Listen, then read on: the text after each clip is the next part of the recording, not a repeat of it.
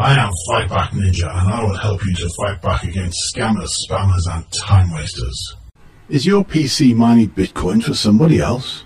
Criminals keep finding new ways to take advantage of us. Bitcoins and other cyber currencies are constantly in the news and this has led to endless scam offers of untold wealth from Bitcoins and other cyber currencies. But there's also a new way for criminals to take advantage of you. The creation of new Bitcoins. Now this is through a process called mining and it applies to all cyber currencies. Mining uses huge amounts of computer processing power to keep the blockchains consistent, complete and unalterable. What's a blockchain? Well, the blockchain is how the records of the bitcoins are stored. Mining becomes progressively more difficult as more bitcoins are created over time requiring more and more processing power for each new bitcoin created. Now, Bitcoin has been in circulation for some years and effective mining requires supercomputer power. However, hackers can get around this by commandeering processing power from large numbers of other people's computers, possibly your computer.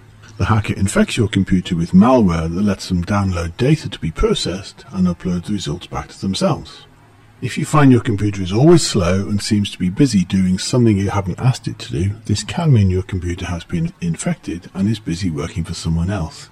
Of course, it could also mean that Windows is having a few problems on your PC, so don't assume it's always Bitcoin mining going on.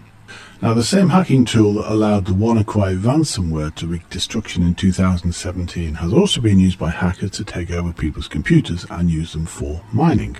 Another similar one is called Smominru and makes infected computers mine for the cyber currency called Monero.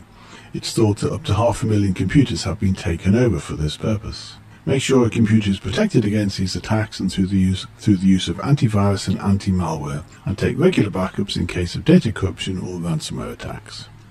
I am Fightback Ninja. Check out my blog online, fightback.ninja.